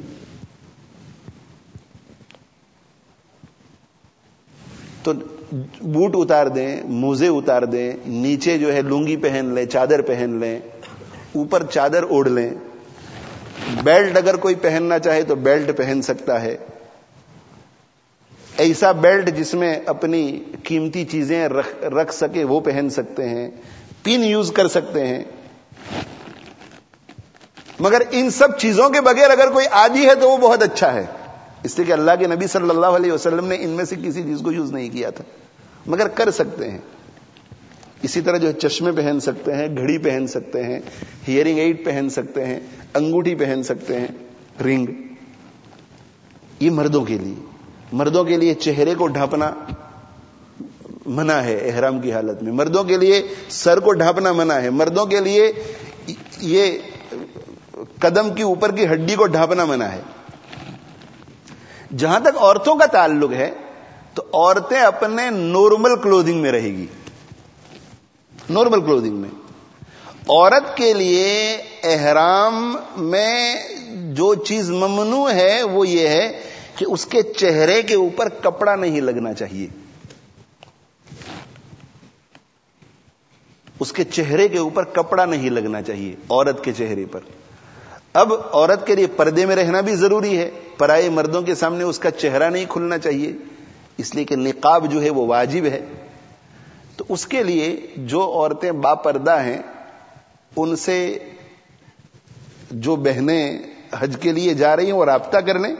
ایک قسم کا کیپ ملتا ہے۔ وہ کیپ جب یہاں پہن لیتی ہیں پیشانی کے اوپر، تو اس کے اوپر جب نقاب ڈال دیتی ہے عورت، تو وہ نقاب پھر چہرے کو لگتا نہیں ہے۔ تو اگر مرد حضرات نہ ہو تب تو اپنے چہرے کو کھلا رکھیں۔ جب مرد حضرات آ جائیں تو وہ کیپ کے اوپر اپنی چادر کو لٹکا دیں۔ تو چہرے پر بھی نہیں لگے گا اور چہرہ بھی چھپ جائے گا۔ تو عورتیں نارمل کلوتھنگ میں رہیں۔ مرد حضرات جو ہیں، وہ ذرا خوشبو بھی لگا لیں۔ اور مرد حضرات اگر مکروح وقت نہ ہو تو دو رکعت نماز پڑھیں احرام کی۔ عورتیں اگر مکروح وقت نہ ہو اور وہ حیض کی حالت میں نہ ہو، ناپاکی کی حالت میں نہ ہو، تب جا کر کے وہ دو رکعت پڑھیں۔ اور دو رکعت میں، پہلی رکعت میں سورہ قلیہ یوہ الکافرون پڑھنا ہے، دوسری رکعت میں سورہ قل ہو اللہ احد پڑھنا ہے۔ اگر یاد ہو تو بہتر یہ ہے۔ مرد حضرات جو ہے اپنے سر کو ڈھانپ کر پڑھیں تو بہتر ہے۔ اب دو رکعت نماز سے فارغ ہونے کے بعد مرد حضرات اپنے سر کو کھول دیں۔ عورتیں اپنی حالت پر رہیں۔ اور نیت کریں۔ اللہ انی ارید العمرت فیسر حالی و تقبل منی۔ اے اللہ، میں عمرے کی نیت کرتا ہوں، کرتی ہوں۔ اس کو میرے لیے آسان فرما، میری طرف سے قبول فرما۔ نیت ہو گئی۔ نیت کے بعد لبیک اللہ لبیک لبیک لا شریک لک لبیک۔ ان الحمد والنعمت لک والملک لا شریک لک۔ صرف نیت کر لی ابھی احرام میں آپ نہیں آئے۔ صرف لبیک پڑھا، ابھی آپ احرام میں نہیں آئے۔ نیت کی اور لبیک پڑھا، تب جا کر کے آپ احرام میں داخل ہو گئے۔ اب یہاں پر یہ بات ذہن نشین کر لیجیے کہ یہ احرام کے جو دو کپڑے ہیں، انہیں بھی احرام کہا جاتا ہے۔ تو آپ نے نیچے کی چادر پہن لی، اوپر سے دوسری چادر پہن لی، تو ابھی آپ احرام میں نہیں ہیں۔ احرام کے کپڑوں میں ہے۔ ابھی کوئی چیز منع نہیں ہوئی ہے۔ منع کب ہوگی؟ منع اس وقت ہوگی جب آپ عمرے کی یا حج کی نیت کریں گے اور عمرے کی یا حج کی نیت کرنے کے بعد لبیک پڑھیں گے۔ لبیک اللہ لبیک۔ اس وقت تک منع نہیں ہے کوئی چیز۔ دو رکعت پڑھ لی، کوئی چیز منع نہیں ہوئی۔ احرام کی چادریں اوڑھ لی، کوئی چیز منع نہیں ہوئی۔ اور اگر یہ احرام کے کپڑے پسینے کی وجہ سے، گرد و غبار کی وجہ سے گندے ہو جائیں، تو اس حالت میں رہیں تو بہت اچھا ہے، اللہ کو آجزی پسند ہے۔ مگر بہت ہی میلے اور ہو جائیں تو احرام کی چادریں اگر بدلنے کی ضرورت پیش آئے تو بدلنے کی بھی اجازت ہے۔ عورتیں بھی کپڑے بدل سکتی ہیں۔ احرام میں آپ جو داخل ہوں گے، وہ اس وقت جبکہ آپ نیت کریں اور نیت کرنے کے بعد لبیک پڑھ لیں۔ اب آپ احرام میں آ گئے احرام میں آ گئے کیا مطلب؟ اب بہت سی چیزیں جو پہلے جائز تھی، وہ اب منع ہو گئی۔ حج کی ہر کتاب میں وہ باتیں لکھی ہوئی ہیں۔ مرد حضرات سر کو نہیں ڈھانک سکتے۔ ہاں، امبریلا کا سایہ اگر ہو جائے تو کوئی حرج نہیں۔ شیڈو کی شیڈ شیڈو جائز ہے۔ مگر سر کے اوپر ٹوپی نہیں رکھ سکتے، رومال نہیں اوڑھ سکتے۔ چہرہ جو ہے، چہرے کو نہیں ڈھانپ سکتے۔ یہ جو قدم کی اوپر کی ہڈی ہے، ایسا فٹ ویئر نہیں پہن سکتے، ایسے جوتے، چپل نہیں پہن سکتے جسے کور ہو جائے۔ ہاں سونے میں اگر لحاف بلانکٹ سے کور ہو جائے تو کوئی حرج نہیں ہے۔ چہرے کے سلسلے میں بلانکٹ وغیرہ سے کور نہیں کرنا ہے۔ سر کو بلانکٹ وغیرہ سے کور نہیں کرنا ہے۔ کسی جانور کا شکار اب ممنوع ہو گیا۔ ناخن کاٹنا ممنوع ہو گیا، بالوں کو کاٹنا ممنوع ہو گیا، خوشبو لگانا ممنوع ہو گیا، یہ ساری چیزیں اب ہو گئی۔ اور جو چیزیں احرام کے باہر پہلے ہی سے منع ہے، وہ تو بالکل ہی منع اب۔ گالی بولنا پہلے منع تھا بہت زیادہ منع ہو گیا۔ نماز چھوڑنا پہلے منع تھا بہت زیادہ منع۔ اسی طرح میاں بیوی کے تعلقات منع بلکہ میاں بیوی آپس میں ان تعلقات کا تذکرہ بھی نہ کریں بات چیت بھی نہ کرے۔ اب یہ منع ہو گیا۔ اور اب آپ کا سب سے بڑا وظیفہ ہونا چاہیے، لبیک اللہ لبیک لبیک اللہ شریک الگ لبیک۔ اب نمازیں پڑھیں، گناہوں سے بچیں، ایروپلین میں سفر کرتے ہوئے فلموں سے بچے غلط نگاہ ادھر ادھر نہ ڈالیں۔ کبھی کبھی وہ پرفیوم ٹاول دے دیتے ہیں، اس کو نہ استعمال کریں۔ اس کی خوشبو لگانا اب ممنوع ہو گیا آپ کے لیے۔ حفاظت کریں اپنی۔ کتابیں پڑھیں، دوسروں کو سکھائیں، دوسروں کی مدد کریں۔ اور استغفار، توبہ، دعا، مشغول رکھے اپنے آپ کو اور لبئی خوب پڑھیں۔ اور یہ لبیک جو ہے وہ حج کا خاص وظیفہ لبیک اللہ لبیک لبیک اللہ شریک لک لبیک، ان الحمد والنعمت لک والملک لا شریک لک۔ بیٹھے ہوئے ہیں، اٹھیں تو لبیک پڑھیں۔ اٹھ، کھڑے ہیں، بیٹھے تو لبیک پڑھیں۔ کسی سے ملاقات ہو جائے تو لبیک پڑھیں۔ یعنی ہر موشن میں اور ہر موومنٹ میں، ہر حرکت میں، ہر نقل میں لبیک پڑھنا ہے۔ اونچی جگہ پر چڑھے تو لبیک پڑھے نیچی جگہ پر اترے تو لبیک پڑھے یہ لبیک وظیفہ ہونا چاہیے۔ اور کیا مانا ہے لبیک کا؟ لبیک میں حاضر ہوں۔ اللہ لبیک۔ یہ اللہ میں حاضر ہوں۔ لبیک میں حاضر ہوں۔ لا شریک اللہ کا تیرا کوئی شریک نہیں۔ لبیک میں حاضر ہوں۔ ان الحمد، تمام تعریفیں۔ ون نعمت تمام نعمتیں۔ لکا آپ ہی کے لیے ہیں۔ ول ملک اور حکومت بھی آپ ہی کے لیے۔ لا شریک الگ آپ کا کوئی شریک نہیں۔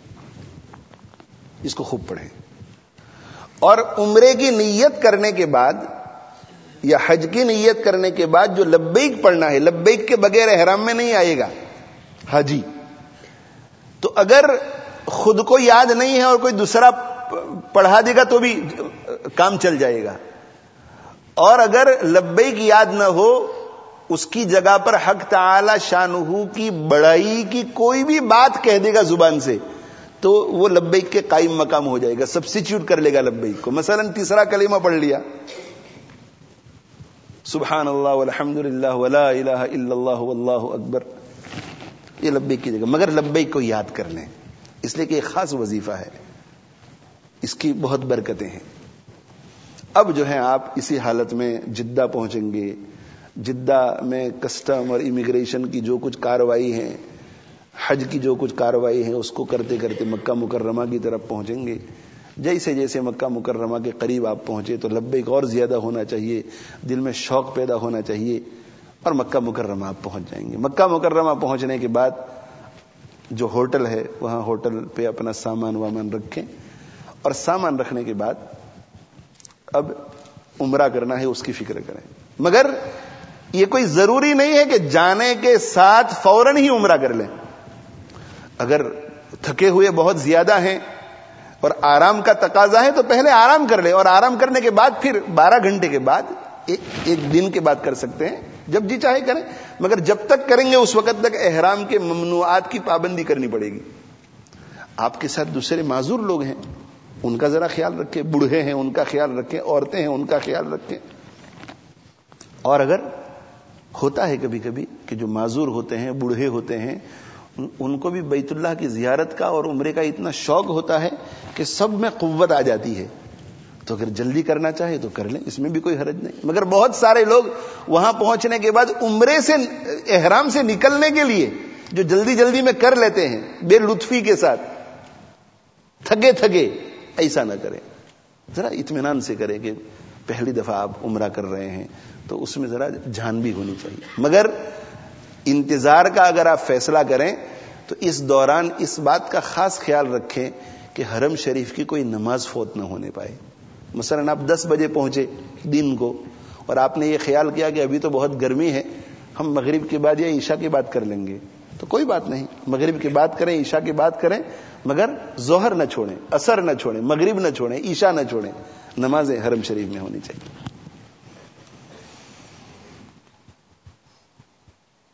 اور جب پورا اطمینان ہو جائے کہ اب ہمیں آگے جا کر کے کرنا ہے تو آگے عورتیں اگر حالت حیض میں ہیں تو وہ حرم شریف میں داخل نہیں ہو سکے گی، اس لیے اسے پاک ہونے تک انتظار کرنا پڑے گا۔ جب وہ پاک ہو جائے، پاک ہونے کے بعد غسل کر لیں، غسل کرنے کے بعد پھر وہ اپنا طواف کرے اور طواف کے بعد صحیح کرے۔ تو مرد حضرات پہلے کر سکتے ہیں، اس کے بعد اس کو لے کر کے اس کو بھی کرا دیں۔ یہاں پر ایک آخری بات عرض کرنا چاہتا ہوں اور اس کے بعد آج کی مجلس ختم کرنا چاہتا ہوں۔ وہ یہ ہے کہ یہ جو احرام میں داخل ہونے کا طریقہ بتلایا، تو جو حضرات ایروپلین سے جا رہے ہیں، ان کی خدمت میں گزارش ہے کہ جس ایئرپورٹ سے آپ احرام میں داخل ہونا چاہتے ہیں، اس ایئرپورٹ پر مصنون طریقہ تو یہ ہے کہ غسل کریں۔ احرام میں آنے سے پہلے، مگر وہ تو ہو نہیں سکے گا تو گھر ہی سے کر لیں۔ اس کے بعد وضو نہ ہو تو وضو کر لیں۔ وضو کرنے کے بعد دو رکعت پڑھیں۔ تو چادروں میں آ جائیں۔ چادروں میں آنے کے بعد دو رکعت نماز پڑھیں۔ دو رکعت نماز پڑھنے کے بعد نیت نہ کریں اور لبیک بھی نہ پڑھیں۔ جب آپ ایروپلین میں بیٹھ جائیں، ایروپلین ٹیک آف ہو جائے اور جدہ پہنچنے کے ایک یا دو گھنٹے باقی ہو، اس وقت سیٹ پر بیٹھ کر کے آپ نیت کریں۔ سیٹ پر بیٹھ کر نیت کریں۔ اللہ انی ارید العمرت فیسر حالی و تقبل منی۔ اس کا عربی میں ہونا ضروری نہیں ہے، انگلش میں، اردو میں کر سکتے ہیں کہ اللہ عمرے کی نیت کرتا ہوں، Allah I intend to perform Umrah. Make it easy for me accept from me اور اس کے بعد پڑھیں لبیک اللہ لبیک لبیک لا شریک لک لبیک ان الحمد والنعمت لک والملک لا شریک لک۔ اور اس کے بعد جو ہے جو دعا کرنی ہے وہ دعا کریں۔ یہ قبولیت کی گھڑی ہے۔ خوب دعا کریں۔ اور یہاں پر بھی وہ دعا کریں۔ یہ ہر جگہ پر کرنی کہ اے, اے اللہ آپ کے محبوب پیغمبر صلی اللہ علیہ وسلم نے احرام باندھنے کے بعد دو رکعت سے فارغ ہو کر جو دعائیں فرمائی تھی وہ ساری مجھے بھی عطا فرما دے۔ جو چیزیں مانگی تھی مجھے بھی عطا فرما دے۔ اب دعا کرے اس میں جو ایک جامع دعا ہے، مسنون، وہ ہے اللہ انی اسلو کا رضا کا ول جن کا من غدبی کا ونار اے اللہ، میں آپ سے آپ کی رضامندی اور جنت مانگتا ہوں اور میں پناہ مانگتا ہوں آپ کے غصے سے، آپ کی ناراضگی سے اور جہنم سے۔ آپ صلی اللہ علیہ وسلم نے اس موقع پر یہ دعا پڑھی تھی۔ تو یہ دعا بھی پڑھ لیں۔ اس کا فائدہ یہ ہوگا کہ اگر احرام میں آپ آ گئے، کبھی کبھی فلائٹ کینسل ہو جاتی ہے، کبھی کوئی ٹیکنیکل پرابلم ہو جاتا ہے، کبھی کبھی پانچ دن کے بعد آپ کو فلائٹ مل رہی ہے، تو اس میں احرام کی پابندیوں سے آپ فارغ رہیں گے۔ تو جدہ اترنے سے ایک گھنٹے، دو گھنٹے پہلے نیت کر لیں۔ باقی سارے کام یہاں ایئرپورٹ پہ کر لیں اللہ تعالیٰ قبول فرمائیں آسان فرمائیں اور اللہ تعالیٰ حج مبرور نصیب فرمائیں پوری دنیا سے جو جو لوگ جا رہے ہیں، اللہ تعالیٰ سبھی کو قبول فرمائے۔ الحمد لله رب العالمين والعاقبة للمتقين والصلاة والسلام على رسوله سيدنا ومولانا محمد وعلى آله وصحبه أجمعين ربنا ظلمنا أنفسنا وإن لم تغفر لنا وترحمنا لنكونن من الخاسرين. ربنا اغفر لنا وتب علينا إنك أنت التواب الرحيم. يا مسرف القلوب صرف قلوبنا على طاعتك. يا مقلب القلوب ثبت قلوبنا على دينك. اللهم احفظنا من كل بلاء الدنيا وعذاب الآخرة. اللهم آت نفوسنا تقواها وزكها أنت خير من زكاها أنت وليها ومولاها. اللهم أصلح لنا ديننا الذي هو إسمة أمرنا وأصلح لنا دنيانا التي فيها معاشنا وأصلح لنا آخرتنا التي إليها معادنا. واجعل الحياة زيادة لنا في كل خير واجعل الموت راحة لنا من كل شر. اللهم ثبتنا على الإيمان وأمتنا على الإيمان واحشرنا يوم القيامة مع المتقين مع الإيمان. اللهم اجعل حج الحجاج حجا مبرورا وسعيهم سعيا مشكورا وذنبهم ذنبا مغفورا وتجارتهم تجارة لن تبور. یہ أرحم الراحمین رحم کا معاملہ فرما. یہ اکرم الاکرمین کرم کا معاملہ فرما. یسر و سہولت کا معاملہ فرما افوافیت کا معاملہ فرما، ہم سب کے گناہوں کو معاف فرما، ہماری لغزشوں سے درگزر فرما سرات مستقیم پر چلنے کی، جمنے کی، دوسروں کو چلانے کی، جمانے کی توفیق عطا فرما۔ یہ ارحم الراحمین، فضل و عنایت کا معاملہ فرما۔ الہ العالمین، ہمارے اس سفر حج کو قبول فرما، آسان فرما۔ الہ العالمین تیری مرضی کے مطابق ہر ہر رکن کو ادا کرنے کی توفیق عطا فرما۔ الہ العالمین، تیری مرضی کے مطابق ہر ہر سیکنڈ مکہ مکرمہ میں گزارنے کی توفیق عطا فرما۔ مدینہ منورہ کے پورے پورے آداب کی رعایت کی توفیق عطا فرما۔ الہ العالمین، ہم بہت نکمے ہیں، بہت گنہگار ہیں۔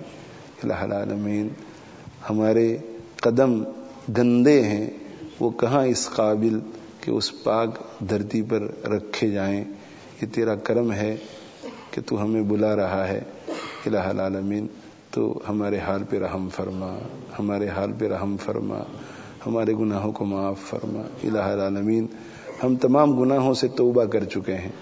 وہ گناہ جن کا تعلق حقوق اللہ سے ہے، وہ گناہ جن کا تعلق حقوق العباد سے ہے، یہ ارحم الراحمین، تمام گناہوں سے ہم توبہ کر چکے ہیں۔ الہ العالمین تو معاف فرما دے الہ العالمین تو معاف فرما دے الہ العالمین تو معاف فرما دے الہ العالمین تو افو عافیت کا معاملہ فرما دے الہ العالمین پوری دنیا سے جتنے حجاج حج کے لیے جا رہے ہیں الہ العالمین سب کو قبول فرما، سب کے لیے آسانیاں پیدا فرما، سب کی رکاوٹیں ختم فرما الہ العالمین جو جانا چاہتے ہیں وسائل نہیں ہیں، ان کے لیے وسائل مہیا فرما۔ الہ العالمین ہمیں وہاں کی حاضری بار بار نصیب فرما، وہاں کی محبت ہمیں نصیب فرما، وہاں کی موت ہمیں نصیب فرما، وہاں کا قیام ہمیں نصیب فرما۔ الہ العالمین، جس طرح حج کے مسائل سیکھنے کی آپ نے ہمیں توفیق عطا فرمائی ہے، اسی طرح الہ العالمین زندگی کے ہر مرحلے کو سیکھ کر آپ کی مرضی کے مطابق گزارنے والا بنا دے۔ اللهم إنا نسألك من خير ما سألك منه نبيك سيدنا محمد صلى الله عليه وسلم ونعوذ بك من شر ما استعاذ منه نبيك محمد صلى الله عليه وسلم وأنت المستعان. وعليك البلاغ ولا حول ولا قوة إلا بالله العلي العظيم. رب اغفر وارحم وأنت خير الراحمين. سبحان ربك رب العزة عما يصفون وسلام على المرسلين والحمد لله رب العالمين وآخر دعوانا.